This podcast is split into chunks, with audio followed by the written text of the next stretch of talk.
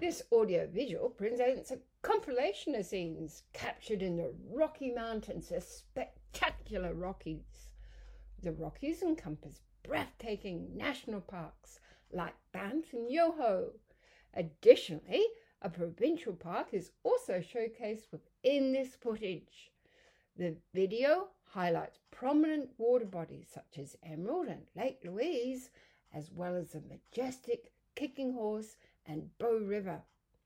These waters undergo seasonal freezing, transforming into a vibrant turquoise hue.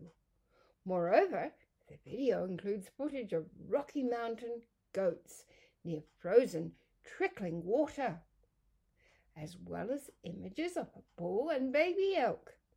Pay close attention, and you will notice the majestic antlers in the bull, while a baby elk appears to be awkwardly ice skating or finding its footing on a snowy riverbank. Furthermore, you'll have the opportunity to witness an enchanting ice castle situated on the shores of the magnificent Lake Louise, along with horse drawn carts.